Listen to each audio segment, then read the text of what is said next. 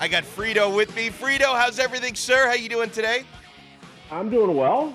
Can you hear me? I can't hear you. Can you hear me? I'm, I'm, I'm doing. I can hear you fine. I'm doing very well. Excited for the Super Bowl. I'm going to watch like reruns of like Head of the Class or something on Sunday. I don't think I'm going to watch the game at all. I'm not even sure. Head of the class. What is that? Is that a show from like I have the no idea. 30s? I just that's a show that popped in my mind. I mean, I, I could have said Saved by the Bell, but they're in mourning right now. It so. sounded like those. I never, commer- wa- I, I never watched one of those shows. That was a little bit. Uh, I was a little bit too old for that. It sounded like those commercials that used to run on UPN, like right after school, like around the 3:30 time. There would always be like the head. It's the head of the class Those this the days. year, and they'd flash a whole bunch of senior pictures across the screen.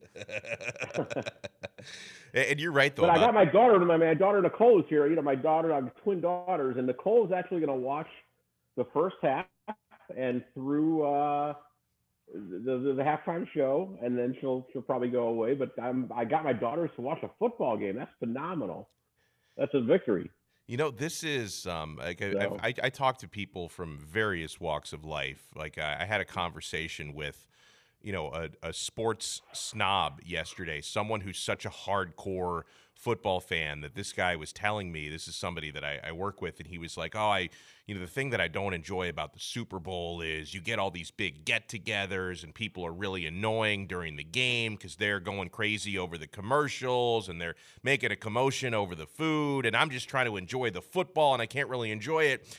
And I love sports, and I can be a sports snob in certain things.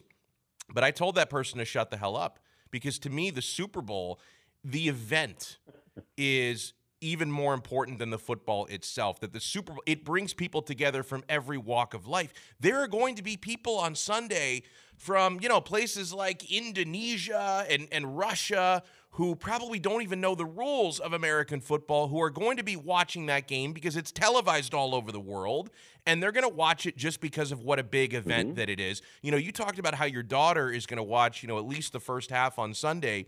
Frito, this is and and we we both have a lot of non-sports fans in our lives, all right? Because my my wife could care less about sports or couldn't care Mine less, I guess is, is the right way to use that expression. And yet, the one game a year that she is guaranteed to watch is the Super Bowl. So I can respect the fact that this is a game that brings people together. And if I'm such a hardcore football fan that I care about paying attention to every play of the game, you know what I'm going to do? And I probably will do this.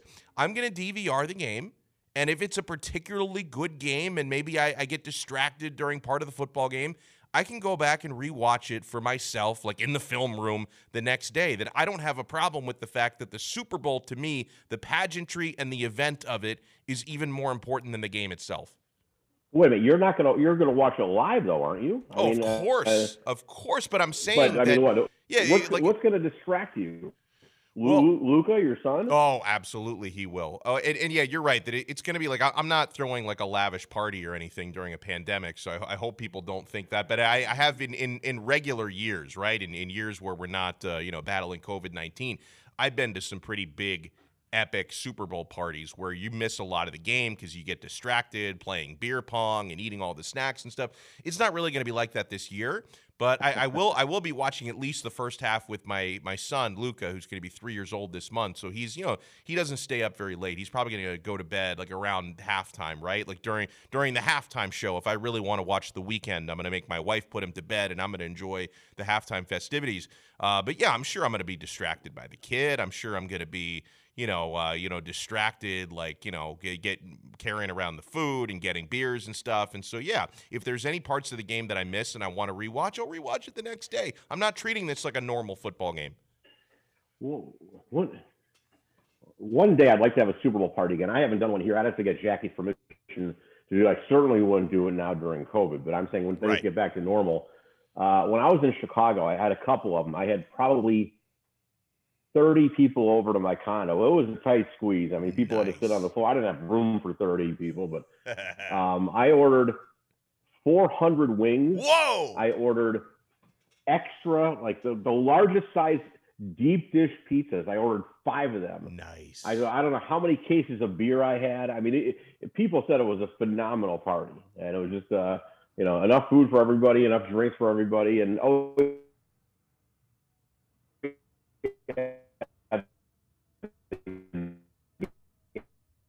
Myself and actually that's before um, a thousand dollars. I'm sorry, a hundred dollars on the Cowboys to win at ten to one odds the next Super Bowl, and that first Super Bowl party was the Cowboys, Wow. and they won. So I won a Oh. thousand bucks. Good for you.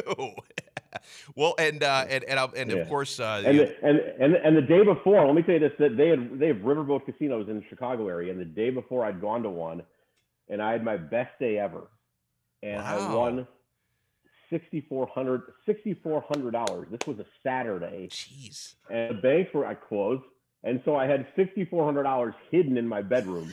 I don't want anybody. I trusted my friends, but it was hidden like in the laundry basket or something with dirty laundry.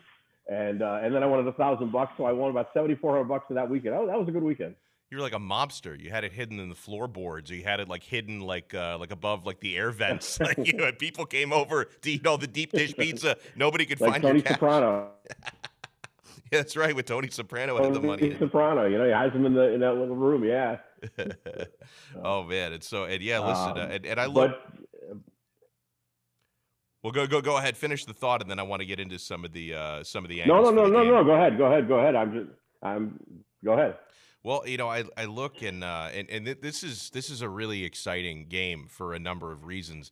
It's hard to believe that in all the years, 54, and now this year will be the 55th Super Bowl, you've never had a home team in the big game before. Kind of ironic that it happens in a pandemic year when they can't actually fill up the stadium. I think it's going to be at 33% capacity in Tampa Bay. So it's, you know, you think about all the Super Bowls there have been in places like Miami and, and Oh, San. Diego and Los Angeles, where, you know, over the years you had, you know, home, you know, home teams that had, uh, that played in those cities and no one has ever hosted a home Super Bowl before. And Tampa Bay becomes the first to do it. So that angle is really interesting that they actually get to host the Super Bowl. The quarterback matchup is phenomenal, right? You have the greatest of all time in one corner. Oh man. Yeah. Oh. And, and and you've got you know the the, the future you know the the you could make the argument that Patrick Mahomes is already kind of the poster child of the NFL and he may become the future goat. So you've got you know the the reigning greatest of all time against the future goat going head to head. Um, you know, and the Kansas City Chiefs are favored in this game right now by three and a half points. Um, what's your thinking, uh, Frito, on how this game is going to play out? Because I, I think KC has the better team overall. And, you know, Tom Brady, for as good as he's been, he did have three interceptions in the second half of that NFC championship game, and the Packers just couldn't take advantage of it. So I'm leaning towards Mahomes and the Chiefs getting it done here and winning a really close game.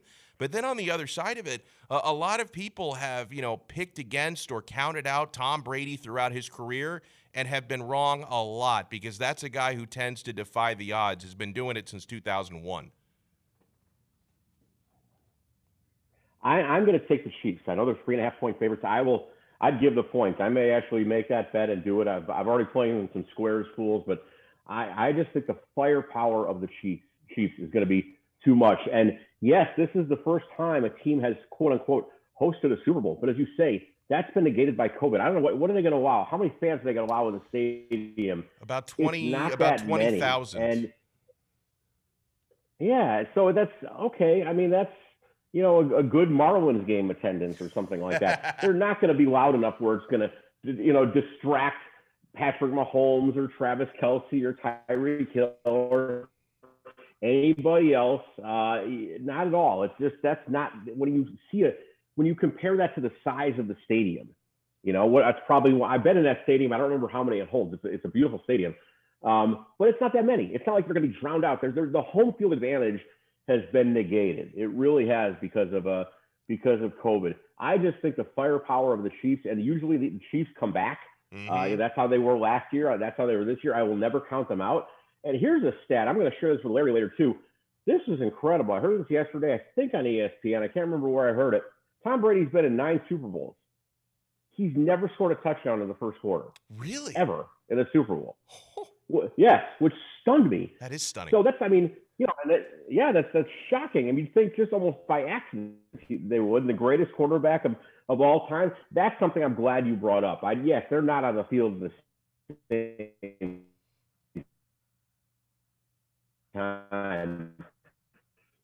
But what a matchup this is going to be. Here's Tom Brady goals. Uh, you know, have have, uh, have done that, uh, and I mean, right now, Patrick Mahomes, I could see in 12 years, 15 years, whatever the case may be, we're going to call him the GOAT. And yeah. he could be the greatest of all time. He's just, he's that good. You know, let me bring in baseball for a second. In baseball, to be qualified for the Hall of Fame, you have to play at least 10 years. Football, there's no minimum. Gale Sayers played like 68 games in his career and he made the Hall of Fame. Mahomes, if he got injured today and never played another game, yes, his cumulative stats wouldn't be great compared to other Hall of Famers, but he'd be in the Hall of Fame. He's that good. Yeah. And I, you know, I really, when I'm watching sports, whether it's you know a young basketball player or baseball, you know, you see this 19 year old phenom, or here you go. I mean, Patrick Mahomes, and you're watching him, and just I want fans to just appreciate, take a snapshot of him, whether it's now or in the regular season take a snapshot of this guy because you never know when his career might be over. You know, I hope he's healthy and he, he plays for 15, 20 more years, whatever the case may be. But this is, he's got a chance to be on par with the greatest quarterbacks who've ever played the game. He is that good. And so I, I have faith in him. I have faith in the team. Uh, I think Andy Reid, who's already a Hall of Fame coach, uh, he, he's going to get a second in a row. This is going to be fun. Kansas City is, if they stay healthy, I think they're on the cusp of being a dynasty. And I don't think three in a row is tough. But if they win three, let me ask you this: If you win three in four years, is that a dynasty? That's a dynasty. I think so. I agree. I think so. I agree wholeheartedly. Uh, I, I, want your take on this because uh, last week Tony Romo made a very mm-hmm. bold comment about Patrick Mahomes, and initially I thought this is kind of ridiculous, but then when I thought about it, it's really not crazy. Tony Romo, of course, you know, former Cowboys quarterback, uh, broadcaster with CBS. Now, he said that, and I'm paraphrasing here, that this is the most important game that Patrick Mahomes will ever play in because if he doesn't win this one and Brady does, Mahomes will never catch Brady. That this is going to be Brady's seventh championship, and that if Mahomes doesn't get the second and he allows Brady to get the seventh, that he will never catch Tom Brady. And initially, I thought that's kind of ridiculous. Mahomes is 25 years old. How can you say that? But then thinking about it, I mean, just think about the level of difficulty. You know, to to get to 10 mm-hmm. Super Bowls, to win six or especially seven of those, and Brady is 43 years old, and he's still doing this at a high level. Now, for as great as Patrick Mahomes is, and I think he's going to be one of the greatest of all time, I will forgive him if he doesn't make it to 43 years old as a starting NFL quarterback, as no one has done that, at least not to the level that Brady is doing that before. So I, I actually agree with what Romo said here that if if Mahomes doesn't win this one and Brady does, Mahomes is never catching Tom Brady. He's never getting to seven, and Brady will always have that to hold over Mahomes' head. Okay, fair enough. But I mean, if, if, if Brady won seven and Mahomes won, say, five, I mean, there's, you know, there's. Oh, did we get frozen Frito? I think we got frozen Frito. We'll give him a second to uh, unfreeze. Yeah, no problem. I mean, he, and he's got like. Uh, he, he's got the hand like under the chin. He's about to say something really profound and yes, important. It so looks like, like the worst thinking, possible time. look, oh, look, he caught onto it. Very, very. Uh, here we go. Here we go. Sherlock Holmes of him, you know. Yeah. Ah, there's Sherlock the look. Holmes. Boy, there's a dated reference. um, yes, but you know what? Look, I'm not taking anything away from Tom Brady. Uh, and uh, Well, while uh, while we're trying to sort out the connection, I want to get your your take on it, Frank, on this Tony Romo comment because I, think it actually made sense. This is the most important game Mahomes is going to play in because if he doesn't get this one and Brady does, he's never going to catch him at seven. I don't know. I mean, I didn't necessarily hear what the comments were. I don't necessarily agree though with uh, with um with that that he was never he's never going to catch them. So I don't necessarily agree with that, but um can you tell me what the comments were? Yeah, he said, uh, Tony Romo said, this is the most important game that Patrick Mahomes will ever play in. No, he's he's just adding extra pressure for no reason, man. In my opinion, there's no reason to say something like that. This guy's gonna what is he? 25, 26 years yeah, old. 25. He's, he's already yeah. looked at as one of the most successful quarterbacks before the age of 30. So that's not fair for him to say something like that. I think Tony Romo's just trying to find something to talk about since he was never in that position and he doesn't know what actual pressure feels that's like. A good point. kind of trying to put throw it out there. Throwing he's shade. To take the ease off himself. Yeah, yeah. No, and and uh, it, it, it, you're right because it, to this sense, even if Mahomes never catches Brady, that doesn't automatically mean he can't have a better career or as great of a career, right? Because some people get so caught up in just counting rings and nothing else matters, only championships. Um, and I agree to an extent, right? I'm a Dan Marino guy, right? I, I, grew up with a poster of Dan, number 13, above my bed. I, I worshiped him as a kid. And listen, I, I can't argue that Marino had the greatness of Tom Brady because he didn't get a single ring when Brady has six and he has a chance for seven this coming weekend. So obviously, I can only argue legacy so far. Uh, but there are, you know, but I, I couldn't say that Trent Dilfer had a better career than Dan Marino because Dilfer has a ring and Marino doesn't. You know, Brad Johnson, who who quarterbacked the Buccaneers to a championship, to a Super Bowl in 2002. I can't say he had the better career. So ring counting only goes so far. Right. I think a guy like Philip Rivers gets underestimated and shortchanged legacy wise by a lot of people because he didn't get the ring, didn't even play in the big game.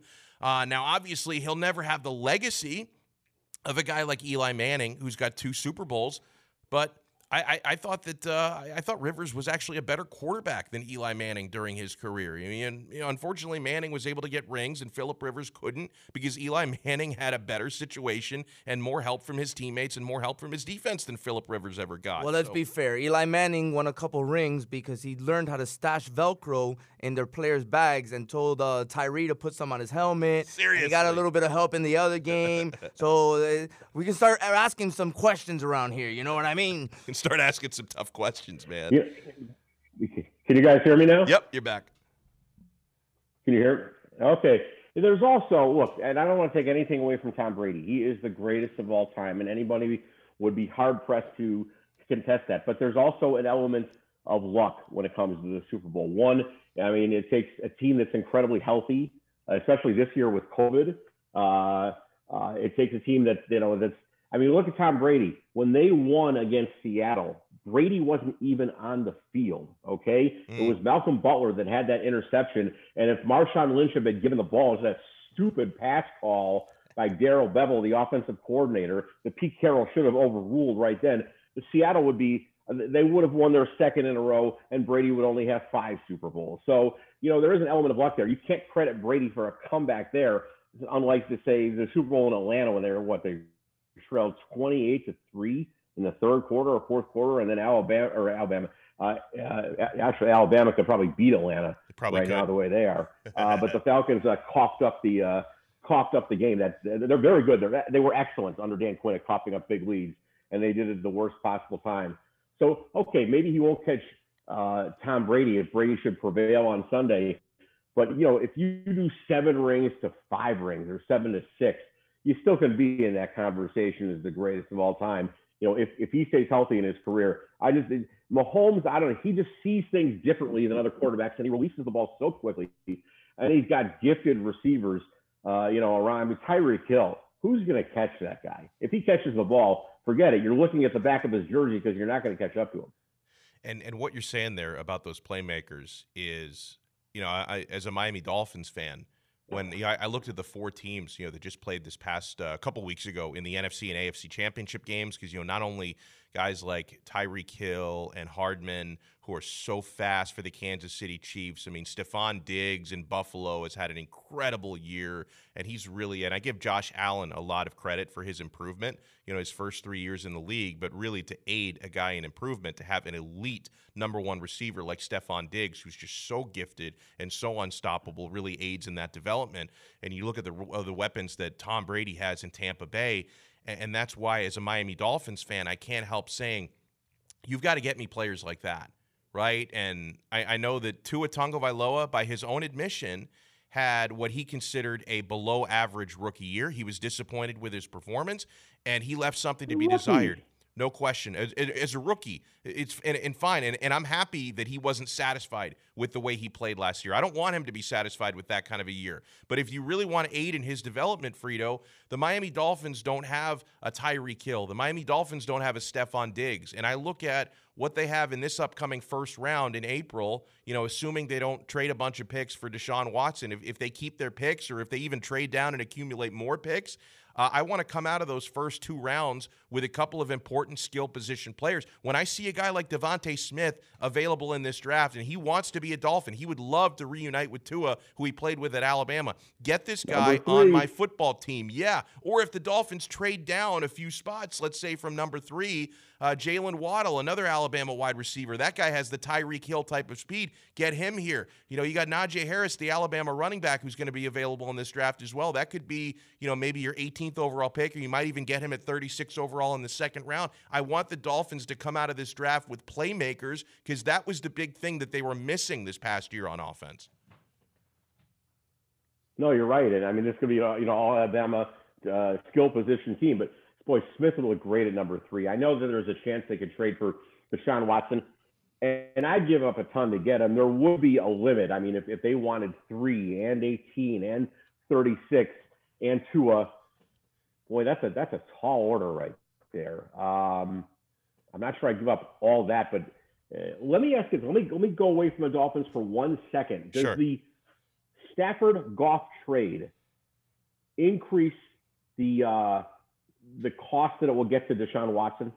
That's a great because question. they gave up so much. Now we have to. Let me, let me let me take a time out here. Yes, yeah. the Rams gave up a ton, but the Lions also absorbed the entirety of that contract. That's why they gave so much. You know, it's when you talk about a contract that big, you know, the the more the team acquiring that contract absorbs, the the you know the um, the greater the greater the return the other team will get. So yes, they they gave up a lot of draft picks and everything like that, but they also absorb the Lions are absorbing a hell of a lot of money on that uh, Jared Goff contract. I agree completely. I think you have to look at those two deals in, in a vacuum. That um, okay, maybe you can say that what, what what the Stafford deal got for Detroit, you can look at it and say this is just a reminder that franchise quarterbacks are really valuable right? So you're going to get a big haul, but I don't think that looking at the Stafford trade is saying, well, if they got two first round picks, that means,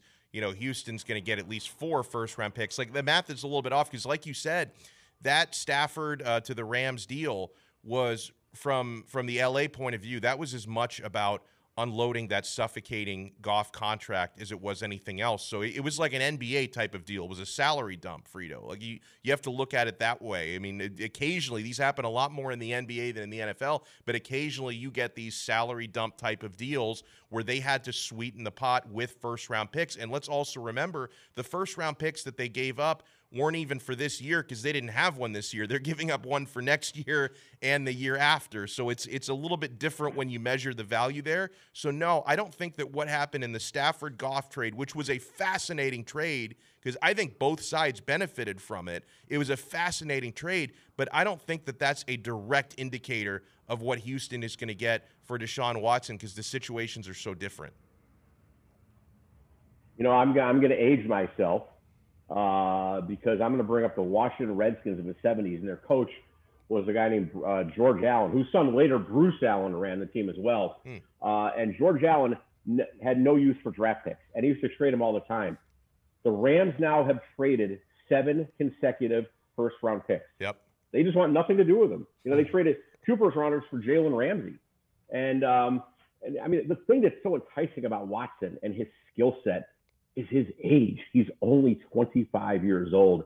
And the thought about getting that guy for the next 10, 12, however many years, as long as he stays healthy, it's great. But I mean, you know, if the Dolphins, you know, have a, yeah, maybe they're bidding against the Jets. You know, you read Deshaun Watson. Does he want to go to New York? I don't know what what he's thinking behind closed doors.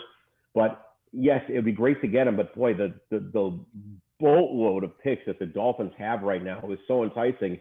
And if you hit on half of those, or say three of the first four, boy, you're adding to that team and in a big way. I trust Chris Grier. You know, I mean, I know he not every GM makes you know bats a thousand when it comes to uh to draft picks, but I trust this guy and his team. And boy, if you could add, say, a, a Smith at number three, that sure looks good. That, that I mean, him to Tua, uh, Tua to him, I mean, that just looks incredible. The Dolphins can have a hell of a haul if they if they hold on to their picks or if they give them up. You know, that's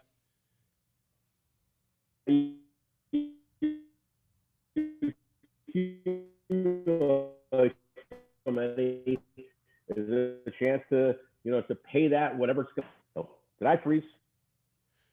You know, up until this Hello? point, yeah, yeah, Guys, you got me? Yeah, yeah, I, I got you. Uh, uh, up until this point, um, the Houston Texans, despite the fact that uh, Deshaun Watson officially asked them for a trade uh, a, a couple weeks ago, we just found out about it, I think, earlier this week. But in, in fact, uh, the trade request, the formal trade request, happened a couple of weeks ago. To this point, the Texans, both publicly and behind the scenes, Nick Caserio, their GM, their owner, Cal McNair, they are insisting that they're not interested in trading him, that he's not on the market. And they, they, said as much publicly, did Caserio, and also for what it's worth, uh, their new head coach, uh, David Culley, said it, although it's really not his decision at the end of the day.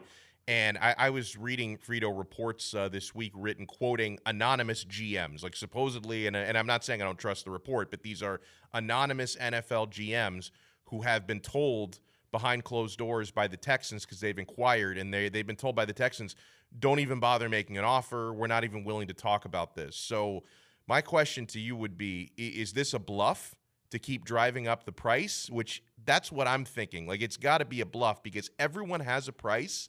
And in this situation, Houston's in a really tough spot because I'm not saying you should want to trade your 25 year old franchise quarterback. You shouldn't. But if that quarterback is actually reportedly willing to sit out an entire season to force your hand, you've at least got to think about it. And and because at the end of the day, if they refuse to trade him and he refuses to play, then Houston, they're doing this for pride to send some kind of a message that, oh, we're not going to be bullied by a player. We're not going to allow a player under contract to dictate to dictate any terms. Uh, I think you're only hurting yourself because you know, you, you're, you're going to force your, your new head coach and your GM in a really bad spot where not only do they not have their elite starting quarterback, they're not getting anything in return for him. So right away, you know, you've got this new head coach, David Culley, who's going to be coaching a team that won five games, uh, or was it four games last year with Deshaun Watson. How bad are they going to be without Deshaun Watson and getting nothing in return? You're hurting your fan base because then they're really put in a tough spot, torn between do I side with Watson or do I trust the organization? Uh, and you know, obviously, uh, and, and and then you're you know you're putting Watson in a bad spot. Not that they really care, but to me, I, I don't think anyone really benefits from the Houston Texans just taking this hardline stand. We're not even going to consider trading him under any circumstance. I don't think anyone benefits from that. Okay, but behind the scenes, if you're Nick Caserio and you're the owner, Cal McNair, uh, you know, and you're taking this public hardline stance, you know, you might be taking it because guess what? You might not get what you think is fair value. And right. I'm not going to trade a guy just because he wants to go if I truly believe that I'm not getting fair value. This is a, you know, this is a general, a phenomenal young quarterback. I mean, one of the best in the league at age 25. And if I don't get what I consider to be fair value, guess what, buddy? Your butt's staying here in Houston until I feel I get what's fair. Yeah, no, I, I think that's a, that's a good point. So yeah, so I think uh, we can probably agree that the posturing that they're doing right now is uh, it's not to say there's literally no price. They just want to make sure that they get a fair price because it, it it's pretty unprecedented. And and you've been following the NFL for even longer than I am than I have.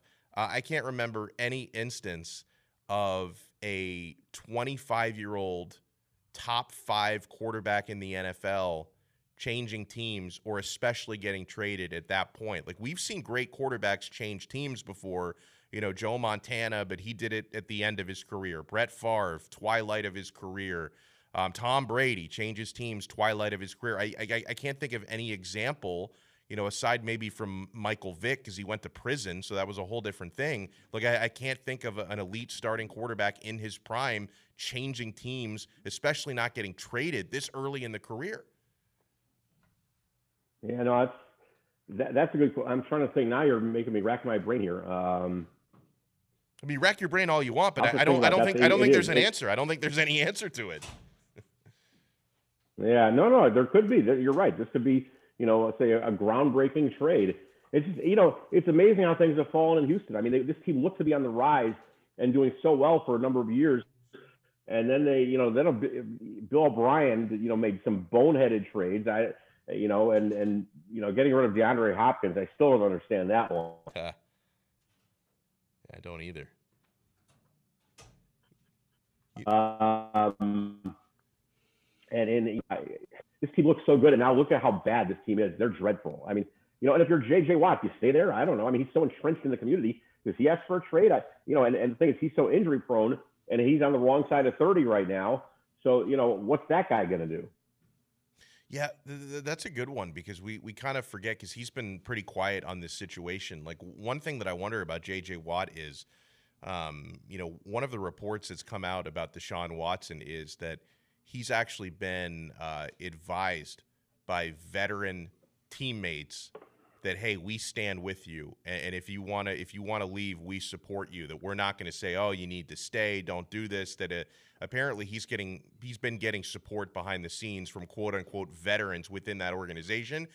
I've got to think that that's got to include J.J. Watt because like w- what other what other veteran in Houston would you put up on a high pedestal? I mean, Jay. I mean, I, I, know that you can say, hey, Deshaun Watson is the franchise player because he's the franchise quarterback, but J.J. Watt is just as much the franchise with the Houston Texans as Deshaun Watson is. So I wonder if J.J. Watt might be one of those veteran teammates who has offered Deshaun his support behind the scenes.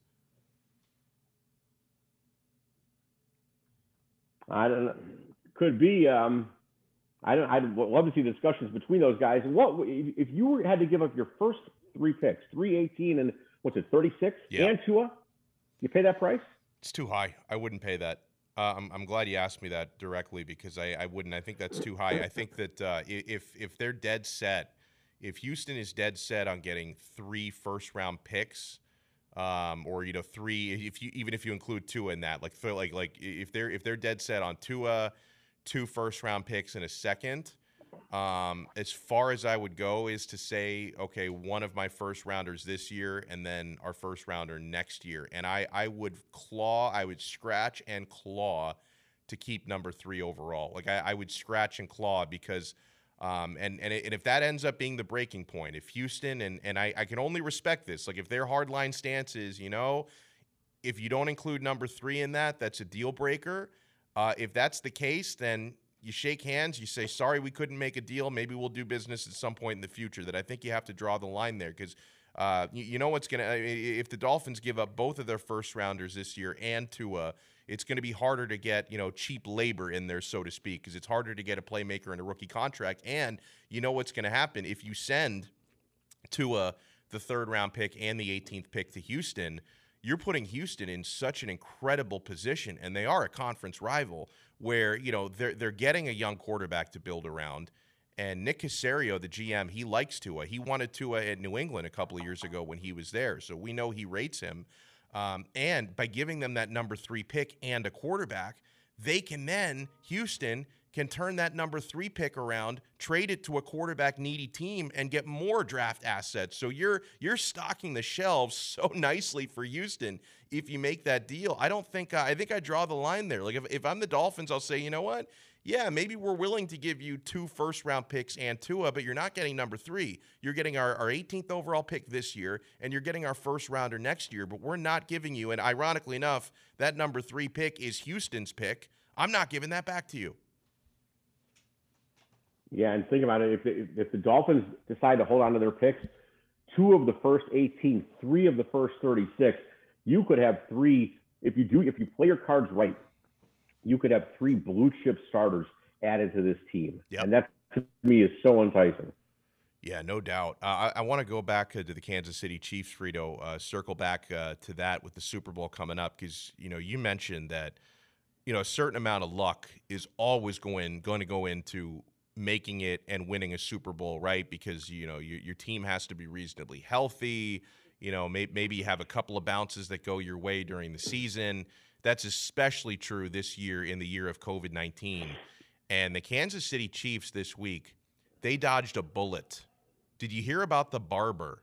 So the Kansas City Chiefs team barber And you know, like anyone else who comes into contact with the players of an NFL team, you're you're getting tested frequently for COVID nineteen.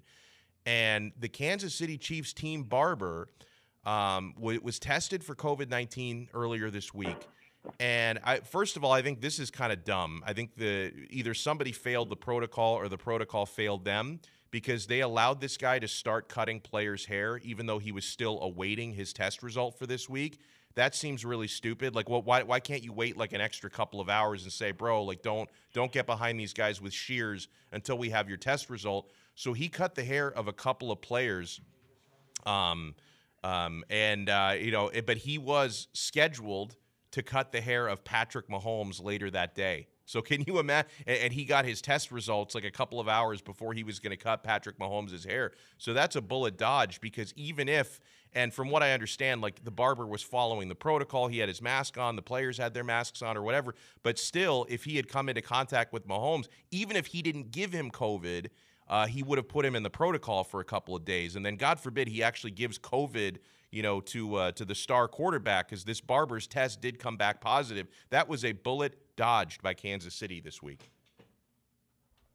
I would put Patrick Mahomes like in a bubble suit, okay? And except for practice, I'm not exposing him to anything, okay? He's going to be isolated from the rest of the world except for practice. I would not I would not let this guy out of anything. Just I guess I mean he's so valuable. Just Patrick, you're not going to be around anybody except for practice. That's it. It's like you can't wait till after the Super Bowl to get your hair cut. You're wearing a helmet, dude. Like, why are you that concerned yeah. about it? And it's not like his hair is that. I mean, his hair is kind of disheveled anyway. uh, actually, you know, he's he's got uh, he's he's got kind of a tight cut because he's got it he's got it long on top, and then he's got like a it's it's almost like uh, like a modern day mullet. It's like business in the front, all party in the back. What from Mahomes?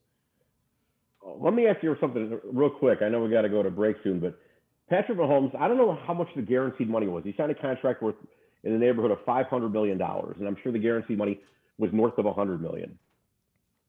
I'm not this sure. This is kind of a weird thing to ask. Huh? I'm, I'm not sure what it was. How much?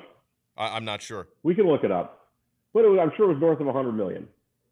His his fiance is expecting their baby. Now this is not some woman who's gleaming, you know, getting on to Patrick Mahomes because he's making money. They started dating in high school. Yeah. Okay, and they're engaged.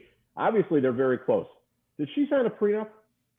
Ooh. I, mean, I would think she's been with him since high school. Yeah, my guess is no. I don't think she signed one. No, there's no I, way. I they're, they're, not they're not married yet, so you know.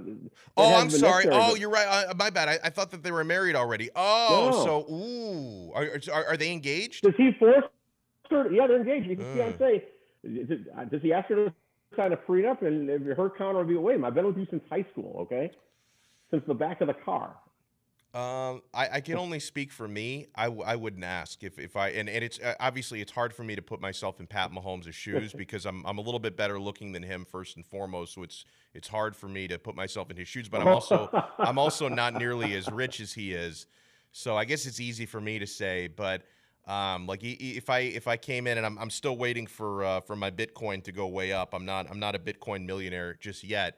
But if, if I were if I were to be in his situation, I, I come into a lot of money, um, but I've been with this woman since high school.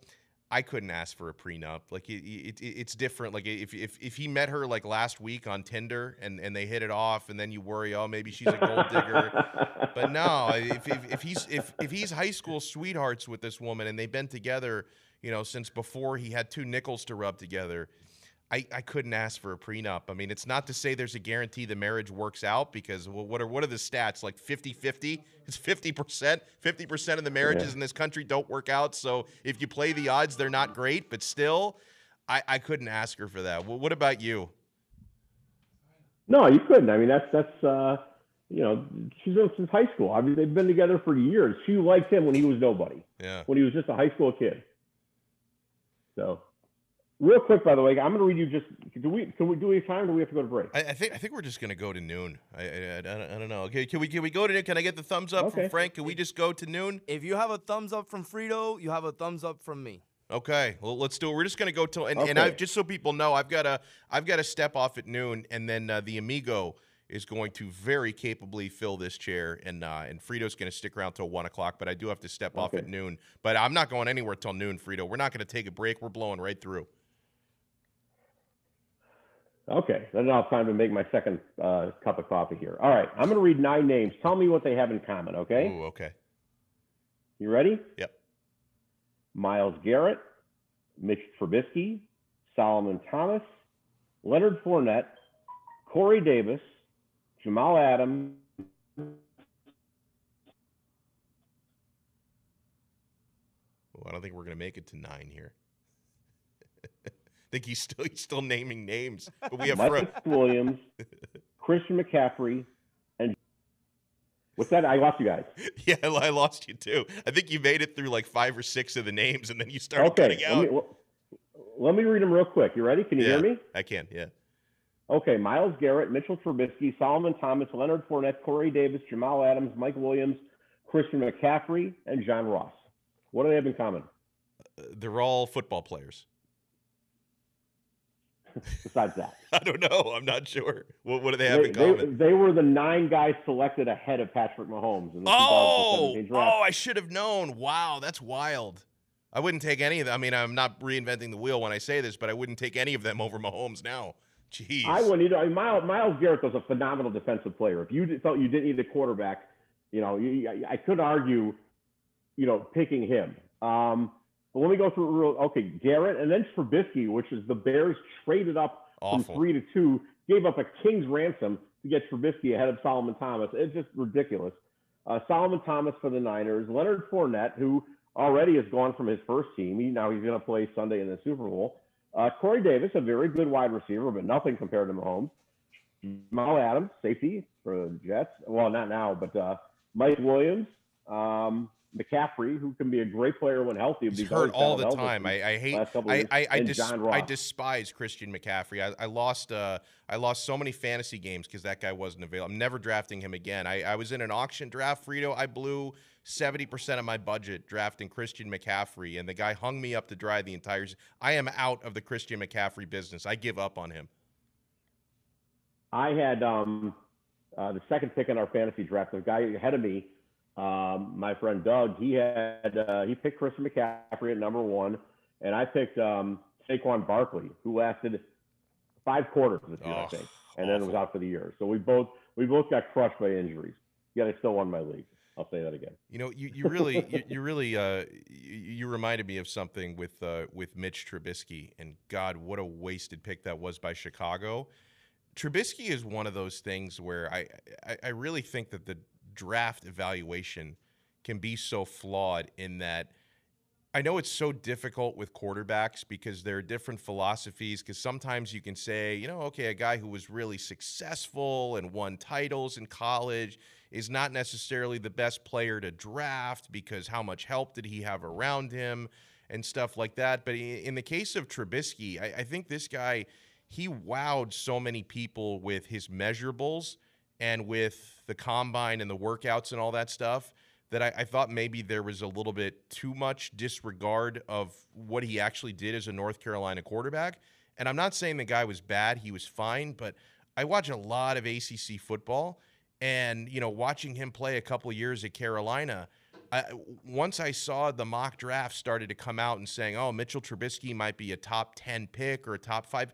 Like I, I was floored by that. I'm like, "R- really, Trubisky? Like I, I watched him play, you know, a, a dozen times in college, and I, I didn't get that sense. I, I think sometimes people get too wowed. It's really tough because you don't want to overrate the quarterback that plays for an elite program, but then also you don't want to overrate a quarterback just because he's really tall and really strong and had some good workouts. I think I think there's got to be a better mix of what did he actually do in college, and we have to really, you know, break down his film more so than just his measurables. Because I thought with Trubisky, they got that one way wrong. They, he did really well at the combine. I mean, he really shined in that. And that, I'm asking you, that's the question. Yeah, I I, well? I I think he did because I can remember that And was uh, like what was that like three four years ago that, that that was where his stock really rose because he's you know really really tall and strong strong arm I I think that's that's where his stock really soared. The thing is Trubisky and, and the huge red flag. If, by the way, if, if I mean we're, we're kind of veering off here, but that's fine because it's football. hmm Um, if, if you if, if I'm evaluating a player and I've got you know you want to take in as much information as you can, and if I've got the combine and say a personal workout versus all the games he's played in college against live competition, I'm evaluating that second one higher. Okay, Mhm. I'm taking into account how, what he's done against opponents while on the field, while playing in an actual game, rather than oh my God, his hand is nine and a half inches rather than nine and three quarters inch, inches. We better be worried about that that quarter inch. He had only 13 starts in college. That's it. That's it. That's all he had at North Carolina. Yeah. And, and he drafted him. They traded up one spot to get him at number two. And uh, so, you know, to me, yes, a combine is important to an extent. And again, I'm going to age myself, okay? Um, in the late 80s, I believe it was, there was a guy named Mike Mamula, M A M U L A. You can look him up again. I was a defensive lineman, I believe, for Boston College, Hmm. and wowed everybody at the combine. I mean, you know, this guy was like off the charts, Mr. Combine. And the Eagles, I don't know if they traded up or they just picked him where they were. I think it was number seven overall because he was so good at the combine. The guy was a turd in the NFL. Okay, he just didn't do anything. So, you know, I mean, that when I think of oh, we're going to pick this guy because it's so well at the combine. For guys like me, you know, uh, that of age. By the way, I had my birthday in the last few days, so you can wish me happy Oh, my, birthday. now, Um, see, now I, I'm so sorry. I'm so sorry. I haven't checked No, Facebook the- in like the- two weeks. I was Happy uh, belated I- birthday. It's, it, it's it's my last. Believe. How old am I? You are, um, you, you're 35, of course. No, no, no cheating. No cheating. Yeah, right. How old? What do I? What, what do I look? You got to be honest here. Um, 50. Don't look it up. No, I'm not. No, I, I was checking something. So I'm not looking it up. I promise. I'm not. I promise. Um, 55. Fifty nine. My last year Really? was Oh, fifty. I would not have thought Um, you really. Uh, but for guys, you know, when I think now of when I hear of oh the guy did great at the combine, Mike Mamula comes back, and it's these guys, you know, who are football fans who are you know around my age, old enough to remember, will remember that guy. So okay, fine. Trubisky had a great combine against just 13 starts in, in, in college. That to me is a huge red flag right there. And you know, if you're Ryan Pace, look, if you pick Myles Garrett, okay, ahead of Patrick Mahomes, yes, you turn on one of the greatest quarterbacks of all time. You got a hell of a defensive player. I mean, a phenomenal defensive player. You know, it's like um, Akeem Olajuwon was picked ahead of Michael Jordan. Okay, Mm, yeah. he wasn't as good as Michael Jordan, but the guy was, a, you know, a phenomenal Hall of Fame player. It's sort of tough to criticize them, uh, you know, for going that way. They just went in a different. They had Clyde Drexler at the time. So, you know, when you pick a great player, you know, against Patrick Mahomes, it's a little you make your stomach's a little bit less queasy. Ryan Pace right now, his stomach should be queasy as hell because he's going to now watch Patrick Mahomes, the guy he passed up on, possibly win his second consecutive Super Bowl. Yeah, that, that's wild. Uh, just so you know, Frito, a programming note: uh, we're, we're going to be wrapping up the show at noon because there, there's a technical problem here. We can't go past noon, so uh, so we're going to wrap it up in style here over about the next ten minutes. Uh, what kind of a game are you expecting Sunday? Because w- one thing that is a little bit surprising to me because I'm seeing a ton of points in this game, um, and the the over under for this one it's 56, which seems a little bit low to me. Like I, I I'm feeling that the two of I'll these bet the teams, over.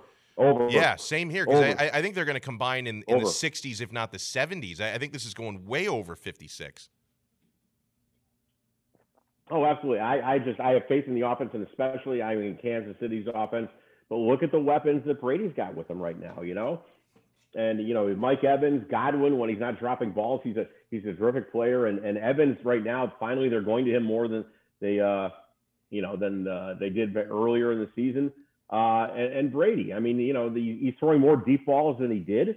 Um, obviously, he's got the experience. He's never going to get rattled in Super Bowl. If you can't, if you're not rattled when you're down 28 to three, you're never getting rattled. Right. And, you know, there's a situation. He's probably seen every possible situation, so you'll never count him out. It's funny because Brady has is so great at comebacks, and you look at Patrick Mahomes. That's what he's done the last few years is the comeback kid. So who's ever trailing, don't fret about anything. I mean, if you're don't fret at all because your guy can lead the team down the field and score and, and lead the team to a comeback victory. I think it's going to be a great offensive game, and I hope it's a ton of points scored. I really think, given the given the, I might have to bet that over. I really think that yeah. that's a, that's a, a catch, you know, an over that could be achieved. Definitely. I remember, uh, you know, a couple years back when you and I went in together on an over, you Mm-hmm. know, Brady versus the Chiefs, but this was Brady's Patriots against the Chiefs in the AFC Championship game a couple of years back.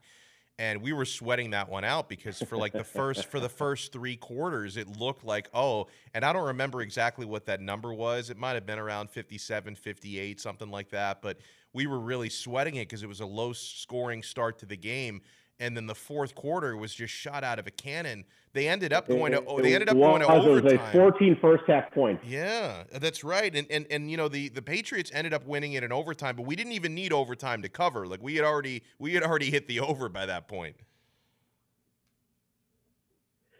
Are you and are you are you uh, putting any money on this in any form? Is it giving the points, taking the points, like do like me squares pools? Are, you, are you betting anything? I'm, I'm I'm I'm I'm a lot actually. Um, and so so so what I'm the the big ones that I'm looking at, um, I'm all in on the over 56. That that to me is a no brainer.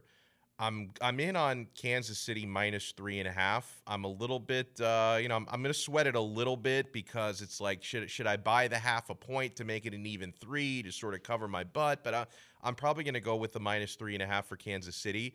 Um, I, I was I was told by a confidant uh, who who does this for a living that he really likes, and I'm curious as to your take on this because other people I talk to say they don't like this, but my gambling expert does like it under 59 and a, uh, sorry under 39 and a half passing attempts for Tom Brady. And in his last couple playoff games, he has been under that, which is maybe the evidence to support that claim. Uh, I went through his regular season numbers. It was pretty 50 50, whether it be over 40 passing attempts or under 40 passing attempts. But I, I, I was told that under 39 and a half passing attempts for Tom Brady, meaning 39 or less, is a good way to go. So I've actually already locked that in. I'm, I'm sweating that a little bit because if it does become a shootout and they're having to, and if they're playing from behind, he's going to throw a ton. But I'm going to trust my source on that one. That's exactly what I was thinking. Is is it because of who he's playing? Look, if he was playing Trent Dilfer, okay, I'll take the under 39. The number wouldn't be that high. Right. But he's facing Patrick Mahomes, and and I think this could be such an offensive firepower game that their strength is their passing game. So, given the team they're facing, given the offense they're facing, given the quarterback that they're facing, I'm taking the over 39 and a half. I will take that over. And if Mhm. you want to make a side bet here, Sure. off the mic, I'll, we'll, we'll, we'll, we'll do that. I, I really, I, just because of that reasoning, I'll take the over. I think he's going to have to have a heck of a lot of pass attempts because of the offense they're playing. And you know, maybe not they fall way behind, but just to keep keep pace. Uh, you know, you could make the argument, oh, maybe they'll run the ball to keep the ball to Patrick Mahomes' hands. I don't trust that running game enough to uh, to do that. Yeah, I think you're going to have to attack through the air if you're if you're uh, Bruce Arians and, and and Tom Brady. What do you think about uh, touchdown passes? Would you go over or under, or maybe push, because this is an even number, three for Brady? Would you go over, under, or push? I think that's actually a really good number. I don't think uh, I don't think I would mess with that. I think three is probably Brady's number there. Yeah, I, it- under seems low. Yeah. You know, God, And over seems high. I just don't see that. Uh, you and uh, yeah, four is high. I think I think three is. I wouldn't touch that bet. I just wouldn't feel. I, I if I was going to bet anything, you know, gun to my head, you make me make a bet. I'll say I'll take the push rather than the over the under. And and it's funny because I'm looking at the same number for Mahomes. Now this is at minus 167 odds, but Mahomes over or under or push three. I go over for that one. I think he's going to throw four or five TDs in the game.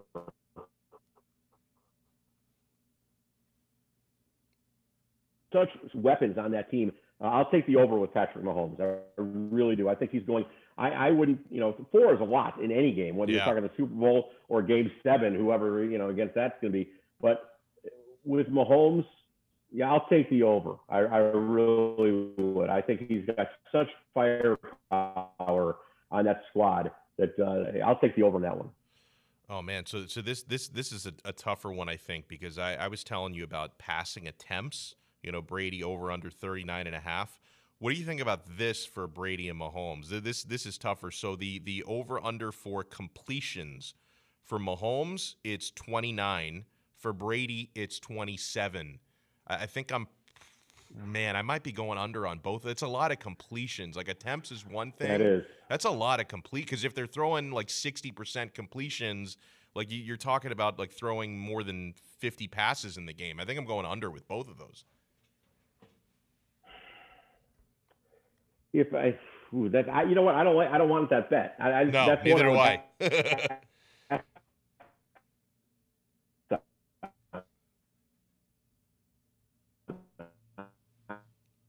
I don't know. I just, you know, I like talking to these. Pro- so Oop, I lost you a You little there? bit there. Yeah, I, I lost you, but I got you back. there. okay, Hello. is that one that I, you know, I feel more comfortable talking about pass attempts than I would completions. That the completions, you know, there's some bets you look at and you say, no, no, no, no, I'm not touching that one. That's for me. I'm not touching that one. That one makes me, I, I don't feel confident in any bet I'd place on on completions. Now, last thing here before we wrap it up, one of the most fun things, and, and again, I'm I'm going very low key for this Super Bowl. Uh, you know, last year I, I watched uh, the Super Bowl at a big uh, watch party event at a um, at a at a Mhm. Dave and Buster's, so there were tons of people in there. And one of the funniest things about watching the Super Bowl with a big group of people is when when they toss the coin and you hear people cheering or going ah, because people bet on the coin flip. That that to me is an incredible waste of time because there there's no skill like there's no skill required to that whatsoever. It's just 50-50. And, so uh, uh, so when people bet on things like the coin toss, they bet on how long the national anthem is going to last, like over under minute and a half or minute 40. Uh, I, I will never get that crazy. I can understand people wanting to have fun watching a game, but the things like that go a little too far for me. Well, we, we had an intern whose name I won't say, not that anybody would know this guy. He bet seventeen hundred dollars on the first half of a women's college football game or college Oh basketball oh game. Oh my goodness! He would bet the coin flip. He's the kind of guy that would bet the I'm Coin sure he would. you know he he would. So I, yeah, you're right. Now who who bets the who? Okay, betting the coin flip is like betting the length of the national anthem, and that's a thing. There's a number for that. Yeah. Although I will say that the There's length, actually a number on the you know will be over under what a minute. but like the, at least there's some skill. Like there's some skill in the length of the national anthem because once you know who the artists are, and and the artists this year are people I've never heard of. It's like a country singer and an R and B singer like singing together. I don't know who these people are, but but like there's some skill involved because if you know like if you're betting on like an R&B singer, you figure they're going to have a little more soul and they're going to hold the notes a little bit longer because I remember there was one year when Billy Joel sang the national anthem. Billy Joel is all business. Like he's not going to be holding notes. Like he's just going to get in and get out, right? So the under hit that year, and so like th- there is some skill I think in betting the over under for the national anthem, but the coin flip like there's nothing to that. Especially now, by the way, with so few people in the stands, if you're the singer, get someone to bet the over under. And if you bet the over, you don't have a timer there, but you look at someone in the stands, and if they're going like this, they're telling you to stretch it and go slower. If you're the singer, you can make a ton of money. Just you Yeah. know how if you're going to go long or short. And if, if you're getting if you if the, you're getting close to the timing, you got to wrap it up because you bet the under, and and someone in the stands is going like this. Guess what? You finish it really quickly, and you win a ton of money if you're the singer. Well, we got to wrap it up. Frito, huge thanks to you, my friend. Dono and Frito show. We'll talk to you Thank guys. you. We'll talk to you guys next week here on Sirius XM channel 145 Slam Radio.